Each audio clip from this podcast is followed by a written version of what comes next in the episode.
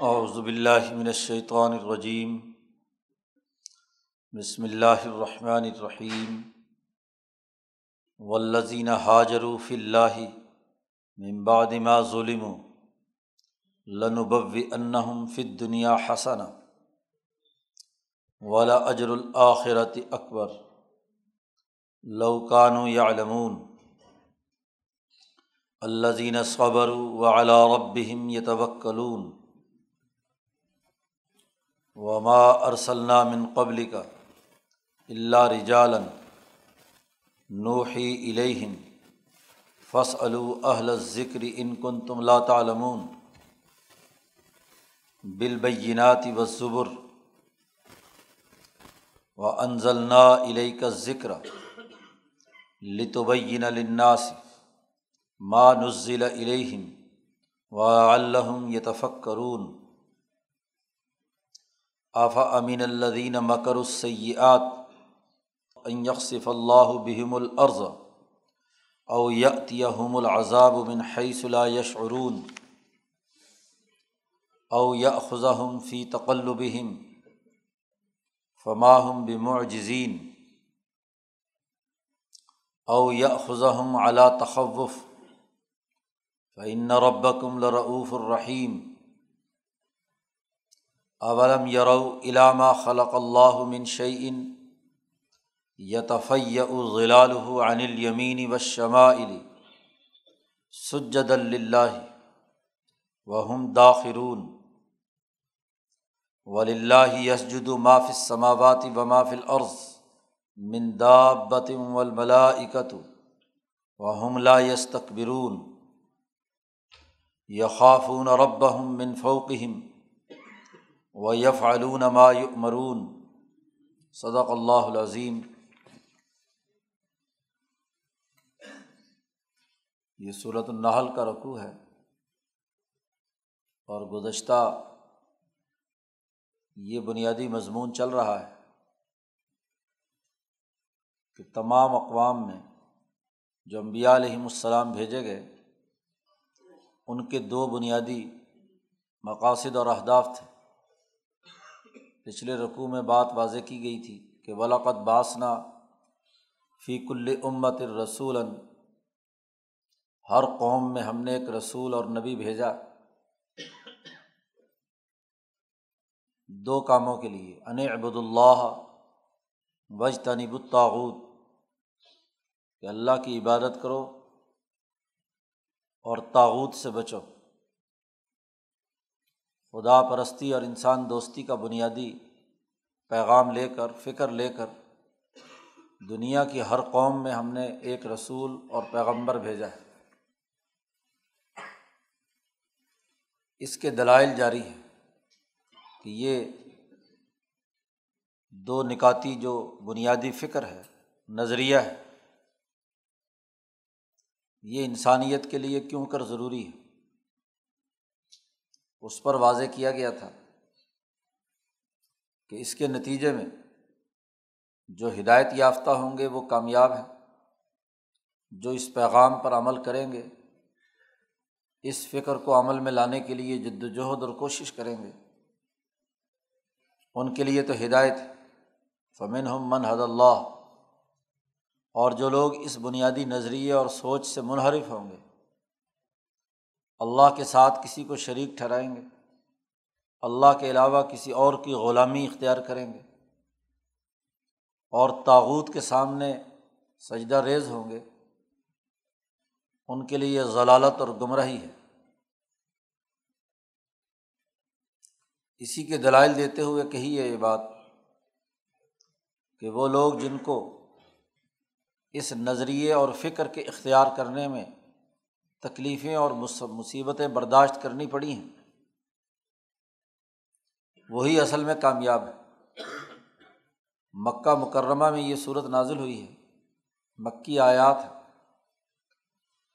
اور جب صدق دل سے مسلمانوں نے اس پیغام کو قبول کیا تاوت کے مقابلے میں مزاحمت کا شعور دیا، تو یقیناً ان پر مصائب کے پہاڑ توڑے گئے۔ بہت زیادہ مصیبتیں پیش آئیں۔ حتیٰ کہ نبی اکرم صلی اللہ علیہ وسلم کی اجازت سے کچھ لوگوں نے حبشہ کی ہجرت کی۔ حبشہ چلے گئے۔ تو ہجرت حبشہ کے جو مہاجرین ہیں، ان کا یہاں اس شروع رقوع میں تذکرہ ہے۔ ولدینہ حاجر فی اللہ وہ لوگ جنہوں نے اللہ کے راستے میں ہجرت کی ہے، گھر چھوڑا ہے۔ اپنا گھر، وطن، اپنی قدیم زمانے کی جو سیاسی اور معاشی طاقت اور قوت ہے، اسے چھوڑ دینا ایک اعلیٰ مقصد کے لیے یہ بہت بڑی قربانی ہے۔ مہاجرت ایک بہت بڑا عذاب ہے۔ دنیا میں اس سے بڑھ کر کوئی اور عذاب نہیں۔ اس سے بڑھ کر ایک ہی عذاب ہے اور وہ ہے قتل۔ انسانی معاشرے انسانوں پر استوار ہوتے ہیں۔ اگر انسان ہی قتل ہونے لگے، ان کا خون بہنے لگے، تو معاشرہ نہیں بن سکتا۔ لیکن اگر انسان زندہ ہو اور اسے اپنے وطن سے بے وطن کر دیا جائے، جس جگہ صدیوں سے اس کی نسلی شناخت اور اپنی قدیمی طاقت اور قوت ہے، اس سے محروم کر دیا جائے۔ تو دراصل یہ اس کی سیاسی تباہی اور سیاسی موت اور جن معاشروں کی سیاسی موت واقع ہو جائے، وہ اپنی طاقت اور قوت سے محروم ہو جاتے ہیں۔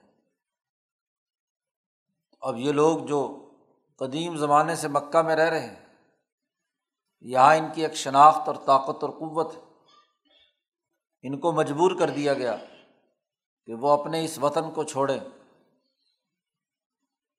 اتنی مصیبتیں اور مشقتیں ان پر ڈالی گئیں کہ وہ اپنا وطن چھوڑ کر دور دراز حبشہ کے ملک میں جا کر بستے ہیں۔ تو قرآن حکیم نے یہ بات واضح کر دی کہ جن لوگوں نے اللہ کے راستے میں یہ ہجرت کی ہے ممبادی ماں ظلم ہوں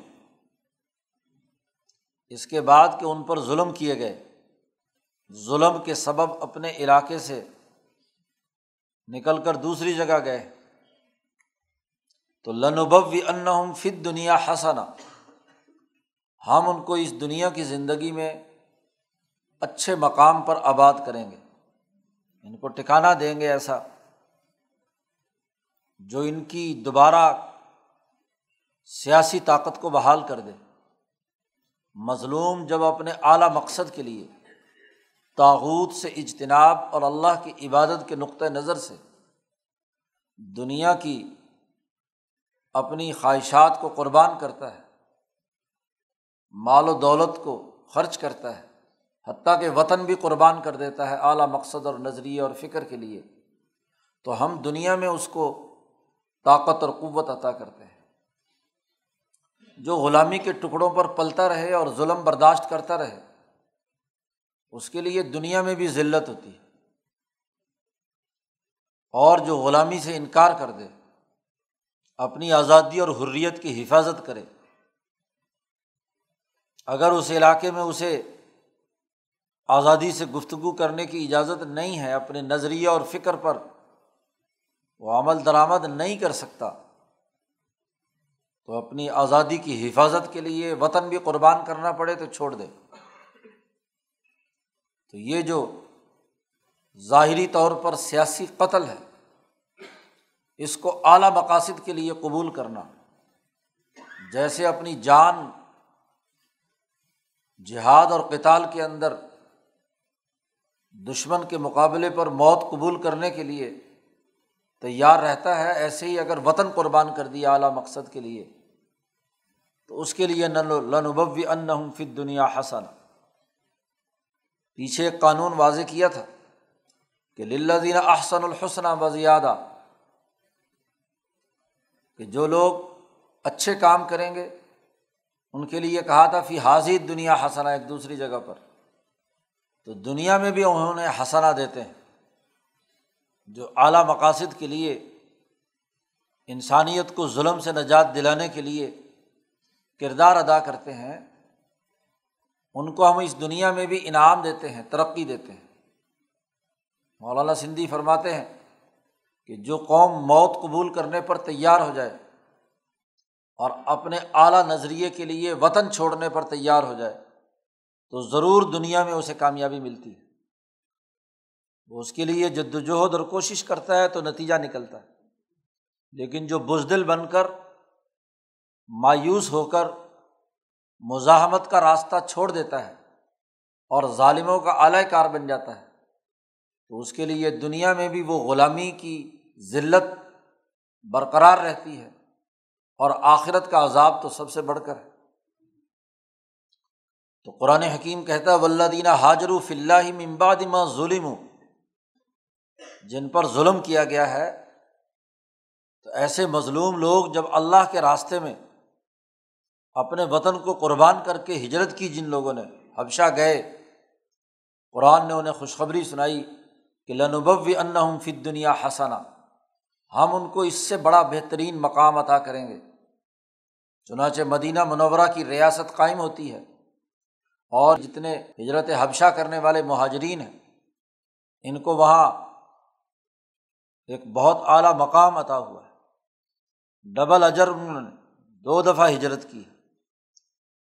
ڈبل انعام بھی دیا گیا۔ اور وہ ظلم کی سیاسی طاقت جو مکہ میں تھی، اس کو شکست ہوتی ہے اور مدینے کی نئی ابھرتی ہوئی ریاست اور اس کا غلبے کا سیاسی اور معاشی نظام، جس نے ان تمام مہاجرین کو بہت عمدہ ٹکانا دیا۔ ان کو حکومت ادا کی۔ ہے یہ تو دنیا میں ان کا انعام ہے۔ جو اس فکر اور نظریے کو اپنائیں گے کہ انعبد اللہ وج تنیب الطاعت ولا اجر الآخرت اکبر۔ آخرت کا اجر تو اس سے بھی بہت بڑا ہے۔ لو کانو یا لمون اگر انہیں معلوم ہوتا۔ ظاہر مکے کے لوگوں کو دعوت دینا مقصود ہے۔ اگر یہ مکے کے لوگ جانتے ہوتے کہ یہ نظریہ اپنانے سے تاوت کی مزاحمت کرنے سے، اللہ کی غلامی اختیار کرنے سے، اس کی عبادت کرنے سے دنیا میں بھی اعلیٰ مقام ملنا ہے اور آخرت میں بھی اعلیٰ مقام ملنا ہے۔ اگر یہ اس کا علم حاصل کر لیں، تو ضرور اس دین کو قبول کریں گے۔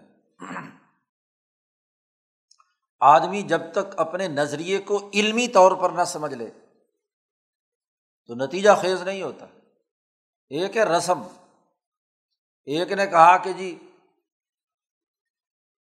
اچھا نظام قائم ہونا چاہیے، انقلاب آنا چاہیے، ظلم ختم ہونا چاہیے۔ دوسرے نے اس کی لے میں لے ملا کر کہا کہ ہاں ضرور ہونا چاہیے، زندہ باد۔ اس سے دنیا میں انقلابات نہیں آتے۔ انقلابات کے لیے یہ ضروری ہے کہ جو آدمی یہ مزاحمتی نظریہ اپنائے اس کا پورا علمی اور عملی منحج اس کے سامنے آنا چاہیے۔ جس کو مولانا سندھی نے کہا ہے سورت علم نشرہ کے تناظر میں کہ جس سے شرح صدر ہو جائے، اس کی پلاننگ مکمل ہو جائے۔ کہ یہ یہ کام کرنے ہیں اور یہ یہ نتیجہ نکلنا ہے۔ تو علمی طور پر آدمی اچھی طرح سمجھ جائے۔ اور جب کوئی چیز علم و یقین کی حد تک پہنچ جاتی ہے، یقین کامل کی صورت میں، تو پھر انسان اس کے لیے ہر قربانی دینے کے لیے تیار ہوتا ہے۔ لیکن اگر حلق سے اوپر اوپر محض زبانی طور پر بات ہو، تو اس سے اس کے اندر کوئی بڑی تبدیلی واقع نہیں ہوتی۔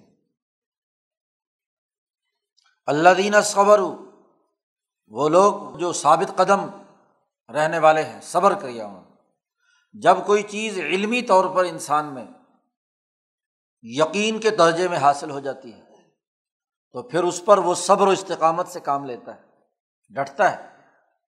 یہ اعلیٰ ٹارگیٹ ہے اعلیٰ مشن ہے۔ اس کے لیے جو چیز بھی قربان کرنی پڑی، جس طرح کی بھی مصیبت برداشت کرنی پڑی، صبر و استقامت کے ساتھ اس پر ڈٹ گیا۔ عربی میں صبر کا لفظی معنی ہے رک جانا۔ اگر اس کو اس مشن اور نظریے سے دنیا کو کوئی مال و دولت کھینچ رہا ہو، تو اس سے روکا رہے۔ اس پر اس مال و دولت کی طرف متوجہ نہ ہو۔ اگر اس کے مشن اور فکر اور نظریے کے خلاف کوئی مصیبت آ رہی ہے اس کے بارے میں، اس حوالے سے، تو اس صبر المصائب، ان مصائب پر صبر کرے۔ اور جو بنیادی حکم اور پیغام دے دیا گیا ہے، تیسری شکل اس پر استقامت کے ساتھ ڈٹ جائے۔ کوئی دنیا کی طاقت اس کو وہاں سے منحرف نہ کر سکے۔ نہ مصیبت اور نہ لالچ۔ تو جو لوگ یہ صبر اختیار کرتے ہیں وہ اعلیٰ ربہم یہ توکلون اور اپنے رب پر مکمل بھروسہ رکھتے ہیں۔ صبر میں اپنی نفسی، قلبی اور عقلی قوتوں کو ایک جگہ مجتمع کر کے ان تمام خواہشات سے اجتناب کرتے ہیں۔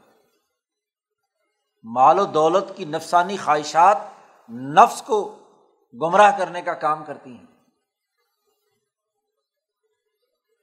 باقی چیزیں کہیں قلب کے ارادوں کو ڈگمگاتی ہیں، کہیں عقل کو بکر و فریب کے ساتھ دھوکہ دیتی ہیں۔ تو صبر ان تینوں چیزوں سے ہونے کے بعد جب انسان اپنے تئیں اپنی تمام قوتوں کو اس مزاحمتی نظریے پر مجتمع کر لیتا ہے، جتنا اپنے حصے کا کام تھا خود کرتا ہے، اور جہاں اس کی طاقت سے باہر چلا جائے تو وہاں وہ اللہ پر اعتماد کرتا ہے۔ وہ اعلیٰ رب یہ توکلون توکل اختیار کرتے ہیں۔ توکل کا قطعی یہ مطلب نہیں ہے کہ انسان کوئی کام کرنا چھوڑ دے، اپنے آپ کو اپاہج بنا کر اللہ کے سفرد کر دے۔ نبی اکرم صلی اللہ علیہ وسلم مسجد نبوی میں تشریف فرما ہے ایک آدمی آ گیا، دور سے آیا ہے۔ حضور نے پوچھا، تمہارا اونٹ کہاں ہے؟ اس نے کہا، میں نے اللہ کے توکل پہ بار چھوڑ دیا۔ حضور نے فرمایا کہ تیرے اونٹ کی نکیل پکڑ کر اللہ میاں بیٹھا رہے گا دروازے پہ۔ پہلے اس کو کسی کھونٹے سے باندھ یا اس کا پاؤں بٹھا کر اس کا پاؤں باندھ دے تاکہ اٹھ کر بھاگ نہ سکے۔ پھر اللہ پر توکل کر۔ اپنے حصے کا کام نہیں کیا اور وہ اللہ کے سپرد کر کے آ گیا۔ تو اللہ چوکیدار ہے تیرا، اونٹ جو ہے نا وہ نکیل پکڑ کر بیٹھا رہے باہر۔ توکل وہ ہوتا ہے جس میں اپنی تمام قوتیں، نفسی، قلبی اور عقلی قوتیں آدمی اس کام کے اوپر خرچ کرے اور اس کے بعد اللہ پر توکل اور اعتماد کرے۔ یہ بنیادی حقیقت واضح کرنے کے بعد اس حقیقت کو بھی واضح کیا کہ جب ہم نے اقوام عالم میں ہر قوم میں نبی بھیجا ہے،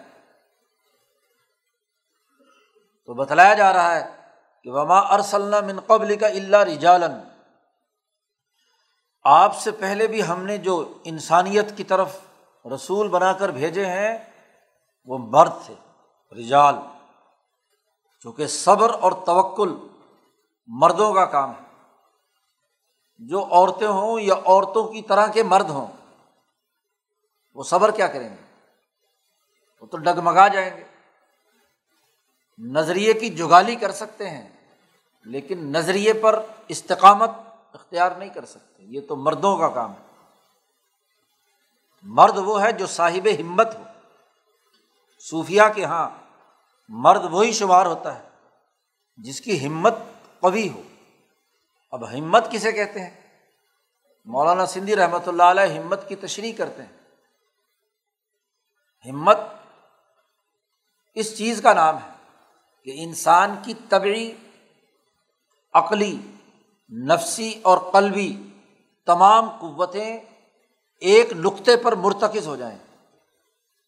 جسم اس کام کے کرنے کے لیے مکمل آمادہ ہو۔ عقل مکمل اس کے لیے دلائل اور شعور رکھتی ہو۔ نفس مکمل پختہ ارادے کے ساتھ کام کرنے کے لیے تیار ہو۔ تمام قوتیں ایک پیج پر آ جائیں۔ کوئی ایک دوسرے سے مزاحمت نہ کرے۔ عورت یا عورت سے ملتا جلتا مرد ظاہری شکل مرد کی ہے۔ اس کی اگر عقل کہتی ہے کہ اچھی بات ہے، تو اس کا نفس کہتا ہے کہ وہ ہو اس میں تو فلانی خرابی بھی ہے۔ وطن چھوڑنا پڑے گا۔ جی۔ مال و دولت چھوڑنا پڑے گا۔ دل ارادہ کرتا ہے تو عقل طرح طرح کے وسوسے ڈالتی ہے کہ یوں نہ ہو جائے، یوں نہ ہو جائے، وہ نہ ہو جائے۔ ان قوتوں میں جب تزاہم اور تضاد ہو، تو یہ مرد نہیں ہے۔ اس کے اندر کیا ہے؟ ہمت نہیں ہے۔ تو کہا کہ آپ سے پہلے بھی جو انسانیت کی طرف لوگ ہم نے بھیجے ہیں رسول بنا کر، وہ مرد تھے رجال تھے۔ اس لیے نبی جو کسی قوم کی طرف آتا ہے، وہ اس کا بہادر ترین، دلیر ترین، عزم و ہمت کا پیکر ہوتا ہے۔ کیونکہ اس نے انقلاب برپا کرنا ہے۔ معاشرہ بدلنا ہے۔ سوسائٹی میں تبدیلی لانی ہے۔ موت قبول کرتا ہے وہ۔ نڈر ہوتا ہے۔ بہادر ہوتا ہے۔ ساری قوتیں ایک جگہ اس کے مرتکز ہوتی ہیں۔ تبھی وہ وہی الہی کو قبول کرنے اور اس کو آگے منتقل کرنے میں پرعزم اور پر ہمت ہوتا ہے۔ اور امبیا کے بھی جو متبین خاص طور پر السابقون الاولون، وہ بھی اسی عزم و ہمت کے ہوتے ہیں تو نتیجہ پیدا ہوتا ہے۔ پھسپھسے اور کمزور لوگ آج انقلاب کا نعرہ لگاتے ہیں، کل کو کوئی اور ان کو مفاد ملے، دوسری طرف چلے جائیں۔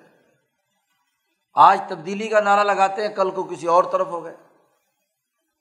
یہ روز رائے بدلنے والے بزدل اور کمزور لوگ جن کی قوتوں کے درمیان تضاد اور تزاہم ہے، وہ یہ انقلابی کام نہیں کر سکتے۔ ہم نے رجال بھیجے، نوحی الہم ان کی طرف ہم نے وہی کی ہے۔ انہوں نے دنیا میں اسی طرح صبر و استقامت کا راستہ اختیار کیا ہے۔ ہجرت کی ضرورت پیش آئی تو ہجرت کی ہے۔ لیکن اس دو نکاتی ایجنڈے کو نہیں چھوڑا کہ ان ابود اللہ بج نب الطاحت یہی بات ہم نے ان کی طرف بھی وہی کی ہے۔ پیچھے بھی بیان کر دی، یہاں بھی دوبارہ نو ہی ہم نے ان کی طرف وہی کی ہے۔ اب بکے والوں کو کہتے ہیں فص اہل ذکر ان کن تم لاتعلمون بل بیناتی و زبر ہم نے ان کے پاس بڑے بڑے واضح نشانیاں اور کتابیں نازل کی ہیں۔ ابراہیم علیہ السلام پر صوف موسا علیہ السلام پر تورات، داود پر زبور اور عیسیٰ پر انجیل، یہ کتابیں دے کر ہم نے آپ سے پہلے مردوں کو بھیجا ہے۔ اور اگر تمہیں معلوم نہیں ہے تو فصل اہل ذکر جو اس پوری تاریخ کو یاد رکھنے والے لوگ ہیں، ان سے سوال کر لو، اگر تم خود علم سے کورے ہو۔ ہونا تو یہ چاہیے کہ انسان خود تاریخ کا علم رکھتا ہو۔ اور اگر تمہیں تاریخ کا یہ علم نہیں ہے کہ ماضی میں قوموں میں انقلابات برپا کرنے کے لیے ایسے اول الاظم مرد ہم نے بھیجے ہیں، ان پر کتابیں اور نشانیاں اور دلائل دے کر انہیں بھیجا ہے۔ اگر تمہیں معلوم نہیں ہے، تو جو یادداشت جن کی اچھی ہے، جن کو تاریخ یاد ہے، ان سے سوال کر لو۔ عام طور پر یہاں مفسرین اہل ذکر سے اہل کتاب کا ترجمہ کرتے ہیں۔ لیکن یہاں حضرت شیخ الہند نے اہل کتاب کا ترجمہ نہیں کیا۔ حضرت نے ترجمہ کیا یاد رکھنے والوں سے۔ اس میں اہل کتاب بھی شامل ہو سکتے ہیں۔ جی اگر کوئی یہودی اور عیسائی اپنی تاریخ رکھتا ہے، جیسے ورقہ بن نوفل تھے، تو وہ بھی ہو سکتے ہیں۔ اور جو بھی انسان تاریخ جانتا ہے، علم رکھتا ہے، ماضی کی تاریخ کا، قوموں کے عروج و زوال کا، جو بھی ہو، چاہے یہودیوں، عیسائیوں میں سے ہو یا سابعین میں سے ہو، جو بھی ماضی کی تاریخ یاد رکھتا ہے، اس سے سوال کرو کہ کیا ایسا ہوا نہیں ہے؟ دنیا کی تاریخ پڑھو کہ ہر قوم میں مرد آئے ہیں اور انہوں نے ان قوموں میں اس کام کے لیے جد وجہد اور کوشش کی ہے۔ ہندوستان میں جو اول الاظم لوگ آئے، انہوں نے بھی تو جنگیں لڑی۔ سچائی اور جھوٹ کی جنگ تھی نا۔ یہ جو مذہبی تعصب ڈیڑھ دو سو سال سے تم مسلمانوں کے دماغوں میں ڈال دیا انگریز سامراج نے، تم اس خطے کی تاریخ نہیں پڑھنا چاہتے۔ یہ کورو پاڈووں کی جنگ، مہا بھارت کی جنگ سچائی اور جھوٹ کی جنگ تھی۔ سچے لوگ تھے جنہوں نے جھوٹ اور ظالموں کے مقابلے میں مزاحمت کی ہے، ہجرتیں کی ہیں۔ مزاحمت کی ہے۔ تو دنیا میں ہر قوم کی تاریخ پڑھو۔ فصل و ذکر جب مکے والوں سے کہا جا رہا ہے کہ تم تاریخ پڑھو، تو کیا ہندوستان والوں سے نہیں کہا جائے گا کہ ہندوستان کی تاریخ پڑھو؟ یہاں کون کون مرد گزرے ہیں جن کا آج بھی اثر و رسوخ ہے انسانیت پر؟ انسانیت کے لیے کردار ادا کیا انہوں نے۔ اور جب گزشتہ لوگوں پر مردوں پر ایسے پیغام آیا ہے، تو آج ہم نے یہی پیغام، یہی ذکر، یہی ماضی کی پوری تاریخ ہم نے آپ پر نازل کی ہے۔ وان ضلع علیہ کا ذکر اب ہم نے بھی آپ پر ذکر نازل کیا ہے۔ یہاں بھی عام طور پر مفسرین ترجمہ کرتے ہیں ذکر سے قرآن۔ تو یہ تو بڑا محدود ترجمہ ہے۔ حضرت شیخ الہند نے ترجمہ کیا کہ ہم نے بھی آپ پر یادداشت نازل کی ہے۔ انزلنا علیہ کا ذکر، اتاری ہم نے تجھ پر یادداشت۔ یہ وہ جو انا نہر نزل ذکر یہ جو لوہ محفوظ میں تمام قوموں کے حالات محفوظ تھے۔ ان واقعات کو، ان کو یادداشتوں کی صورت میں، قرآن کی صورت میں آپ پر نازل کر دیا۔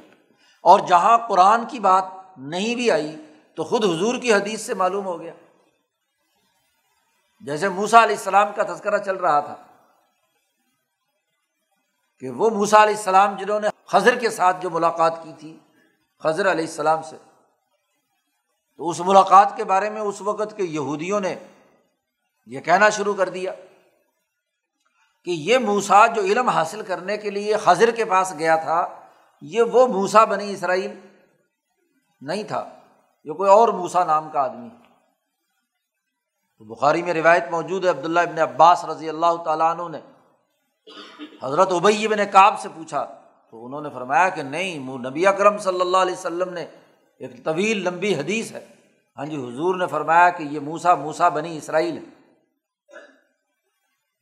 اس لیے کہ جب خضر کے پاس موسا پہنچے تھے اور السلام علیکم کیا جب چادر میں لپٹے ہوئے لیٹے تھے؟ انہوں نے سلام کیا، انہوں نے وعلیکم السلام کہا اور پوچھا، کون ہو؟ انہوں نے کہا موسا انہوں نے کہا، کون سا موسا موسے تو بہت سارے ہیں۔ موسا بنی اسرائیل۔ انہوں نے کہا کہ ہاں موسا بنی اسرائیل۔ تو اب یہ یادداشت تاریخ کی حدیث سے معلوم ہوئی ہے۔ اگر ذکر کا ترجمہ صرف قرآن سے کریں، تو وہ جو وہی غیر مطلوب ہے یا نبی پر جو بات آئی ہے، تاریخ کے واقعات کے تناظر میں وہ اس میں شامل نہیں ہوگی۔ یہی حضرت شیخ الہند کے ترجمے کی سب سے بڑی خصوصیت ہے۔ مولانا سندھی فرماتے ہیں کہ حضرت شیخ الہند کا ترجمہ اردو زبان کے مفہوم کلی کے تناظر میں کیا جاتا ہے۔ کسی آیت کا جو مفہوم کلی، جو بہت سارے افراد پر صادق ہوتا ہے اس کے تناظر میں حضرت شیخ الند ترجمہ کرتے ہیں، محدود ترجمے نہیں کرتے۔ ارتفاق رابع کے درجے کا۔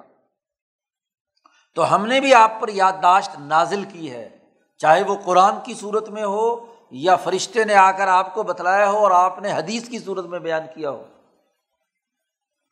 تو اگر اور تمہیں کوئی سوال، ذکر، تاریخ سے آگاہ کرنے والا نہیں ہے، تو آج ہم نے یہ ذکر اور یہ یادداشت حضرت محمد مصطفیٰ صلی اللہ علیہ وسلم پر نازل کر لی، ان سے پوچھ لو۔ انزل علی کا ذکر ہم نے یہ ذکر آپ پر اس لیے نازل کیا ہے کہ لتوبئی نہ لناسی مانس ضلع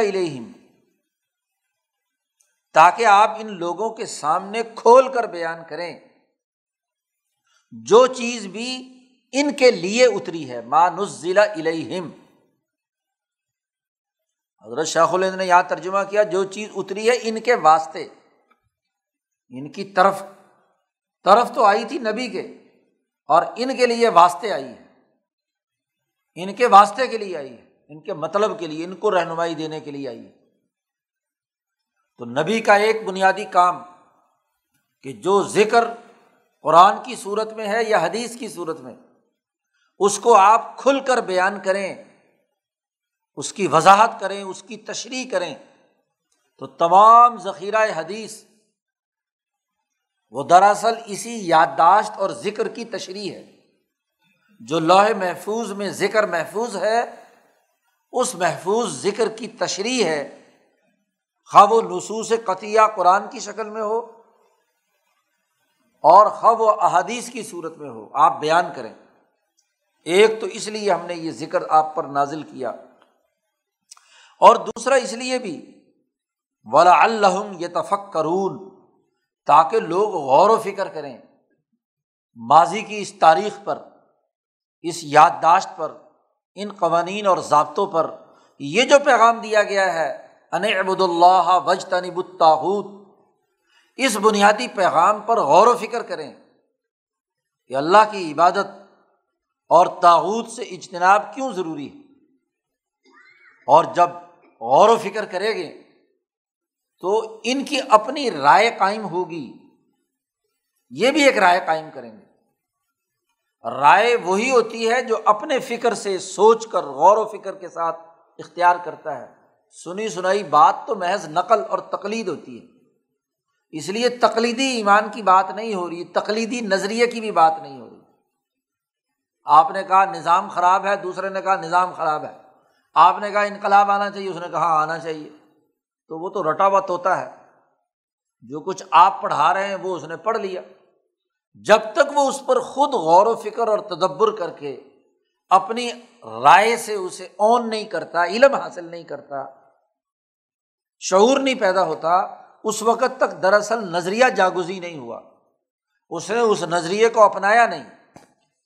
وہ اس کا نہیں ہوا۔ ابھی تو وہ جس کا تھا۔ اس کی نقل اتار رہا ہے وہ۔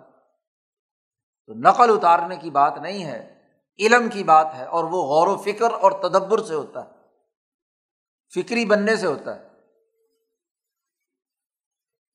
پہلی بات، قرآن نے کہا کہ یہ جو لوگ غور و فکر کر کے اس نظریے پر توجہ دیتے ہیں، صبر و استقامت کا اظہار کرتے ہیں لنوب ان فت دنیا حسنا ہم انہیں دنیا کے اندر اچھا ٹکانا دیتے ہیں اور آخرت کا اجر اس سے بڑھ کر اب قرآن نے دوسرے لوگوں کا رخ کیا ہے۔ آفا امین اللہ دینا مکر اس سے یاد جو لوگ بری تدبیریں کرتے ہیں، مکر و فریب سے کام لیتے ہیں۔ اس بنیادی فکر اور نظریے سے متصادم، غلط سوچ اور فکر رکھتے ہیں۔ اور اس کی تدبیر، دھوکہ دہی کے کام، اس کے لیے ہر وقت ادھیڑ بن میں لگے رہتے ہیں۔ کیا یہ لوگ بے خوف ہو گئے ہیں؟ دنیا کے عذاب کی تین شکلیں آگے بیان کی ہیں۔ جو گزشتہ تاریخ میں تھے۔ تو کہا تھا کہ پچھلی تاریخ میں فصل و اہل ذکر اہل ذکر سے پوچھ لو۔ یاد رکھنے والوں سے گزشتہ تاریخ میں جن لوگوں نے بھی برے کام کیے، غلط بکر و فریب، غلط پلاننگ کی، ان پر جو تین طرح سے عذاب آئے ہیں تو کیا آج یہ مکے والے ان تین طرح کے عذابوں سے بے خوف ہو گئے ہیں؟ جو تاریخ پڑھتا ہے تو اس سے سبق سیکھتا ہے، اور جو سبق نہیں سیکھتا اور غلط راستے کو پھر بھی اختیار کرتا ہے، اور اتنا بے خوف اور نڈر ہو گیا کہ ماضی کی تاریخ کے تناظر میں اپنے اعمال کا جائزہ لینے کے لیے تیار نہیں ہے۔ تو اس کو غور و فکر کی دعوت دیتے ہوئے کہا کہ کیا یہ بے خوف ہو گئے ہیں؟ نڈر ہو گئے ہیں۔ اس بات سے نمبر ایک یکصف اللہ بحم العرض کہ اللہ تعالیٰ ان کو زمین میں دھسا دے۔ جیسے ماضی کی تاریخ میں قارون کو دھسایا، تمام تر سرمایہ پرستی اور ظلم کے نتیجے میں۔ کیا یہ اب لڑر ہو گئے ہیں کہ آج کا سرمایہ دار سرمایہ پرستی میں اتنا مگن ہو گیا، اتنا نڈر ہو گیا کہ وہ زمین میں دھسا دیے جائیں؟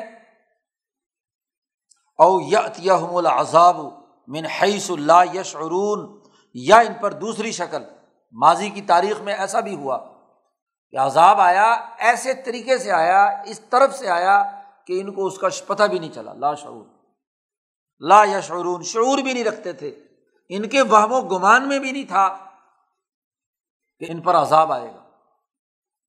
جیسا کہ خود بعد میں انہیں مکے والوں پر عذاب آیا۔ ابو جہل اتبا شہبہ پر یہ سمجھتے تھے کہ مکہ اللہ کا گھر ہے۔ اصحاب الفیل کا واقعہ ان کے دماغ میں تھا کہ جو بھی مکے پر حملہ آور ہوتا ہے، اسے شکست ہوتی ہے۔ اللہ کا گھر اللہ حفاظت کرے گا۔ اب اللہ کے گھر میں بیٹھ کر اللہ کی مخالفت کر کے تاحود کی پرستش کر کے بتوں کو پوج کر تین سو ساٹھ اور سب سے بڑا بت جو انسانوں کی صورت میں ابو جہل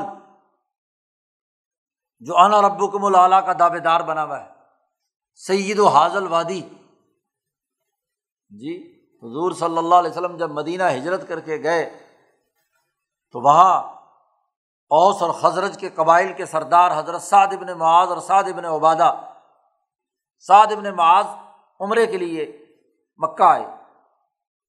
اور پرانا یارانہ تھا امیہ ابن خلف سے۔ ظاہر ہے وہ وہاں جاتا تھا، مدینہ تو وہاں ٹھہرتا تھا، یہ آئے تو امیہ ابن خلف کے گھر ٹھہرے۔ اب جب طواف کرنے کے لیے امیہ ابن خلف لے کر حرم میں چلا گیا تو وہاں ابو جہل کی نظر پڑی۔ تو وہ بڑے غصے میں کہتا ہے ساتھ سے اچھا تم وہی ہو کہ جس نے نوز باللہ حضور کے بارے میں کہا، ہمارے جو بھگوڑے صابین ہیں، ان کو تم نے پناہ دے رکھی ہے۔ اگر امیہ بن خلف ساتھ نہ ہوتا تو میں ہاں جی تمہیں یہاں طواف نہ کرنے دیتا۔ تو سعد نے سختی سے ترکی بترکی جواب دیا۔ اور جب جواب دیا تو امیہ ابن خلف کیا کہتا ہے؟ بخاری کے الفاظ ہے سید و حاضل وادی، یہ اس وادی کا سردار ہے، اپنے ہی دوست سے کہتا ہے ساتھ سے، ذرا ایستا بات کرو، ادب سے بات کرو۔ یہ یہاں کا سردار ہے اس وادی کا۔ سعد نے کہا، خدا کی قسم میں نے حضور صلی اللہ علیہ وسلم سے سنا ہے کہ یہ تمہارا سردار اور تم اور فلاں فلاں فلاں فلاں فلاں فلاں، وہ صحرا میں قتل کر دیے جائیں جی۔ حضور کی یہ بات وہاں سنائی۔ یہ تمہارا سردار بنا پھرتا ہے۔ سہرا میں تمہیں قتل کر دیا جائے گا۔ امیہ ابن خلف جب عمرہ کر کے واپس آیا تو اپنی بیوی سے اندر جا کر کہتا ہے کہ تمہیں پتا ہے کہ یہ یسربی جو آیا ہے، سعد اس نے کیا بات کہی؟ اس نے کہا، کیا بات کہی؟ اس نے کہا، یہ کہتا ہے کہ محمد صلی اللہ علیہ وسلم نے کہا ہے کہ میں سہارا میں قتل ہوں گا۔ محمد سچے ہیں۔ بات ضرور ایسی ہی ہوگی، لیکن میں کبھی بھی قسم اٹھائی کہ مکہ سے باہر نہیں جاؤں گا۔ سہارا تو تب ہوگا نا، مکہ میں تو آ کر کوئی قتل کرنے سے رہا، کیونکہ ویسے بھی امن اور حرم کی جگہ ہے۔ قاتل کو بھی معاف کر دیتے تھے وہاں تو۔ اس نے قسم اٹھائی کہ میں کبھی بھی یہاں سے باہر نہیں جاؤں گا۔ جی۔ تو یہ سارے سردار مکہ کو اپنی پناہ گاہ سمجھتے تھے۔ ان کے شعور خیال تک میں بھی نہیں تھا کہ ہمارے ساتھ ایسا کچھ ہو سکتا ہے۔ لیکن جب بدر کا مارکا آیا تو اللہ نے کیا ہے؟ مکہ سے باہر نکال کر سہارا میں لا پھینکا۔ جہاں وہم و گمان میں بھی نہیں تھا کہ ہم قتل ہوں گے۔ ایک ہزار کی طاقت، مقابلے میں صرف تین سو تیرہ، جن کے پاس اسلحے کی بھی کمی، تکبر اور غرور کے نشے میں سوار یہاں سے ایک ہزار آدمی چلے ہیں نبی اکرم صلی اللہ علیہ وسلم اور ان کی جماعت کو ختم کرنے کے لیے۔ تو اپنے شعور اور خیال میں تو بڑی پلاننگ کی۔ اور جب مکہ سے نکلنے لگے بدر کے موقع پر، تو ابو جہل کو خطرہ تھا کہ یہاں کے سردار جو ہیں وہ منافقت سے کام لیں گے، نکلیں گے نہیں۔ وہ ہر ایک کے گھر کے دروازے پر گیا، چلو نکلو یہاں سے۔ امیہ ابن خل کا دروازہ کھٹکھٹایا تو وہ اندر چھپا ہوا تھا۔ نکل ہی نہیں رہا تھا تو ابو جہل اندر گیا اور اس کو گھسیٹ کر نکال کر لایا کہ بزدل بنے ہوئے ہو، مرد بنو۔ اگر تمہارے جیسے سردار کمروں میں چھپ جائیں گے تو باقی عوام کیسے جائے گی لڑنے کے لیے؟ چلو آگے۔ تو گھسیٹ کر اس کو امیا کو اپنے ساتھ لے کر آیا۔ پھر امیا کہتا ہے کہ میرا ارادہ تھا کہ بس تھوڑا سا فاصلہ چلوں گا تو وہاں سے کہیں نہ کہیں رات کو کھسک کر واپس آ جاؤں گا۔ کیونکہ مجھے یقین تھا کہ میری موت مجھے کھینچ چلی جا رہی ہے۔ لیکن ابو جہل نے ایسا انتظام کیا ہوا تھا، خود بھی اور اس کے ہرکارے بھی۔ لشکر کے دونوں طرف کیا ہے؟ کوئی آدمی یہاں سے بھاگنے کی سردار کوشش کرے تو اس کو بھاگنے نہیں دینا، پکڑ کر لے آنا۔ تو میاں ابن خلف نے کئی دفعہ کوشش کی نکلنے کی، لیکن ابو جہل نے اسے کامیاب۔ تو سیدھا بدر میں، تو لا یشورون پتہ بھی نہیں تھا ان کو کہ ایسا بھی ہو سکتا ہے۔ تو قرآن کہتا ہو یہ عطیہ ہوں العذاب۔ انقلاب آئے ایسے راستے سے جہاں ان کو پتہ بھی نہ چلے۔ او یا خزم فی تقلب یا ان کو پکڑ لے چلتے پھرتے ہوئے۔ یہیں آگے پیچھے آتے جاتے ہوئے، ایک جگہ سے دوسری جگہ بدلتے بدلتے، جیسے گزشتہ قوموں میں، چار ہی طریقے گزشتہ قوموں میں رہے ہیں، عذاب کے۔ قوم عاد، قوم سمود جتنے بھی قصے قرآن نے بیان کیے ہیں۔ فماہم بیبو جزین یہ اللہ کو عاجز کرنے والے نہیں ہیں۔ اور چوتھی طریقہ کیا ہے؟ او یا خزم اعلیٰ تخوف۔ پہلے ان کو ڈرایا جائے، زلزلے آئیں اور پھر ان کو گرفت میں لے لیا جائے۔ تو کیا یہ ان چار طریقے جو ماضی کی تاریخ میں محفوظ ہیں، یادداشتوں کی صورت میں، کیا یہ سارے طریقے ان سے بے خوف ہو گئے یہ؟ اور یہ سب طریقے، خاص طور پر یہ جو آخری طریقہ ہے کہ پہلے ڈرایا جائے اور اگر ڈر جائیں، تکبر چھوڑ دیں اور سیدھے راستے پر آ جائیں تو ٹھیک ہے۔ یہ جو طریقہ ہے، یہ اس لیے ہے کہ ان رب بکم لرعف الرحیم، کہ تمہارا رب بڑا ہی مہربان اور رحم کرنے والا ہے۔ وہ تمام کو سزا دینا تو کوئی مقصد نہیں ہے۔ ڈرانا ہے کہ تکبر سے باز آ جاؤ، غلط کاریوں سے باز آ جاؤ، درست راستے پر آ جاؤ۔ جیسے بدر میں جب ستر بڑے بڑے سردار قتل ہو گئے اور ستر گرفتار ہو گئے، تو پھر پیچھے رہنے والے جتنے بھی تھے ان کے اوپر خوف تاری ہو گیا۔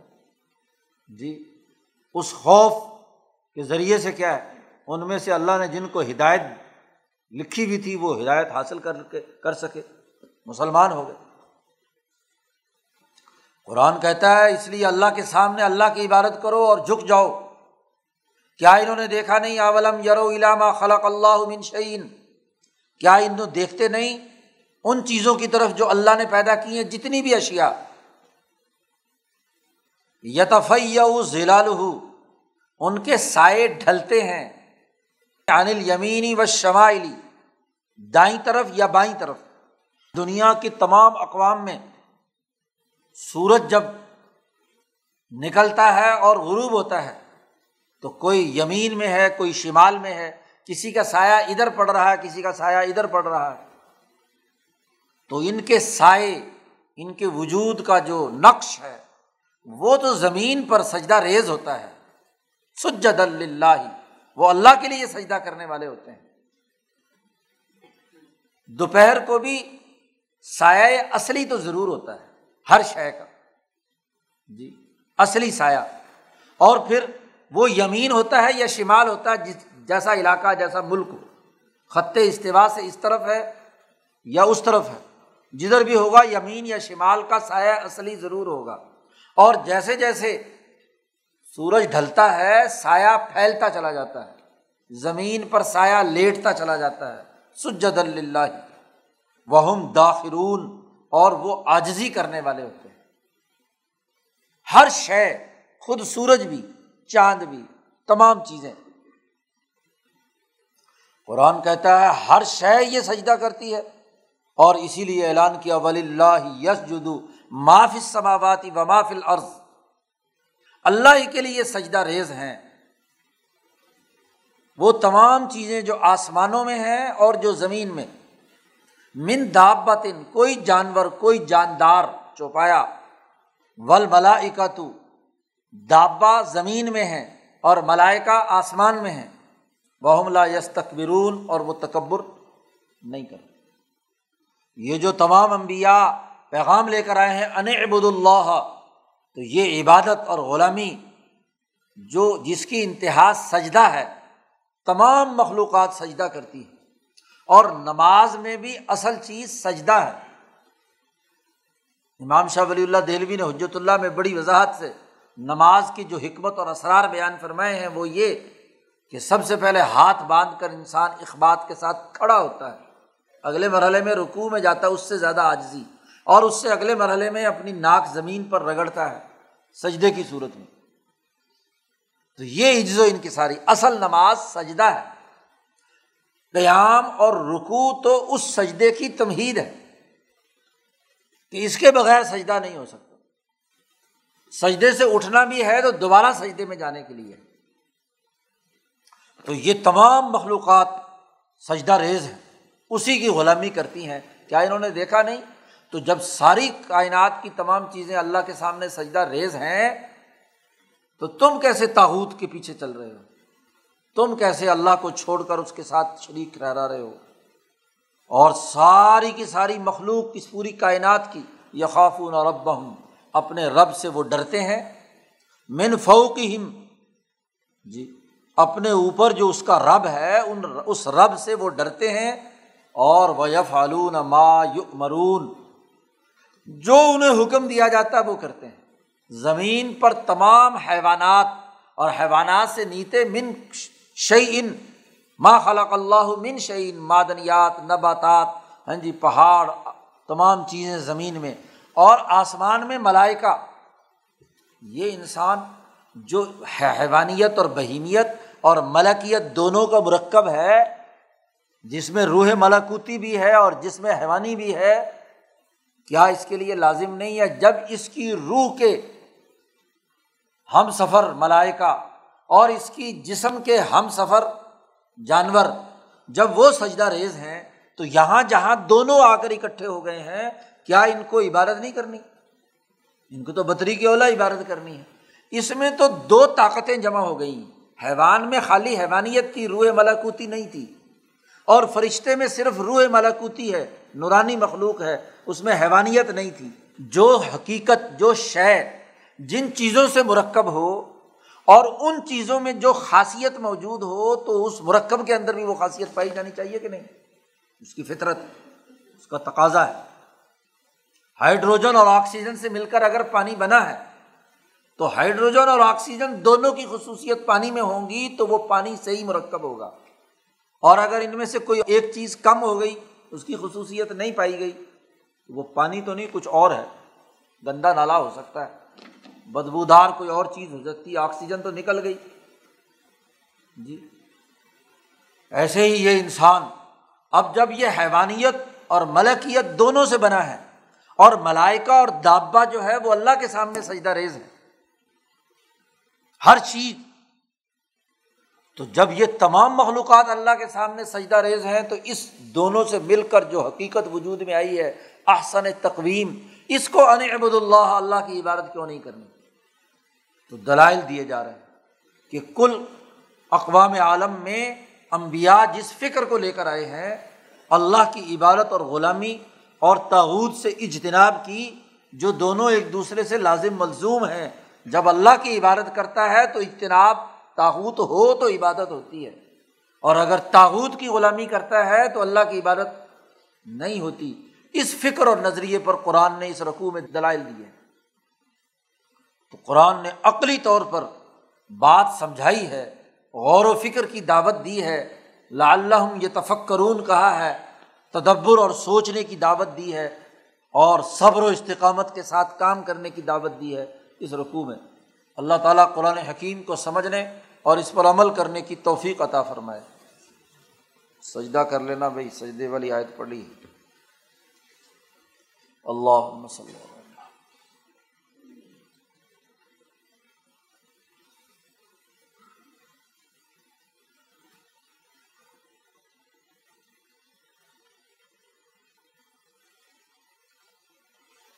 اجمعین۔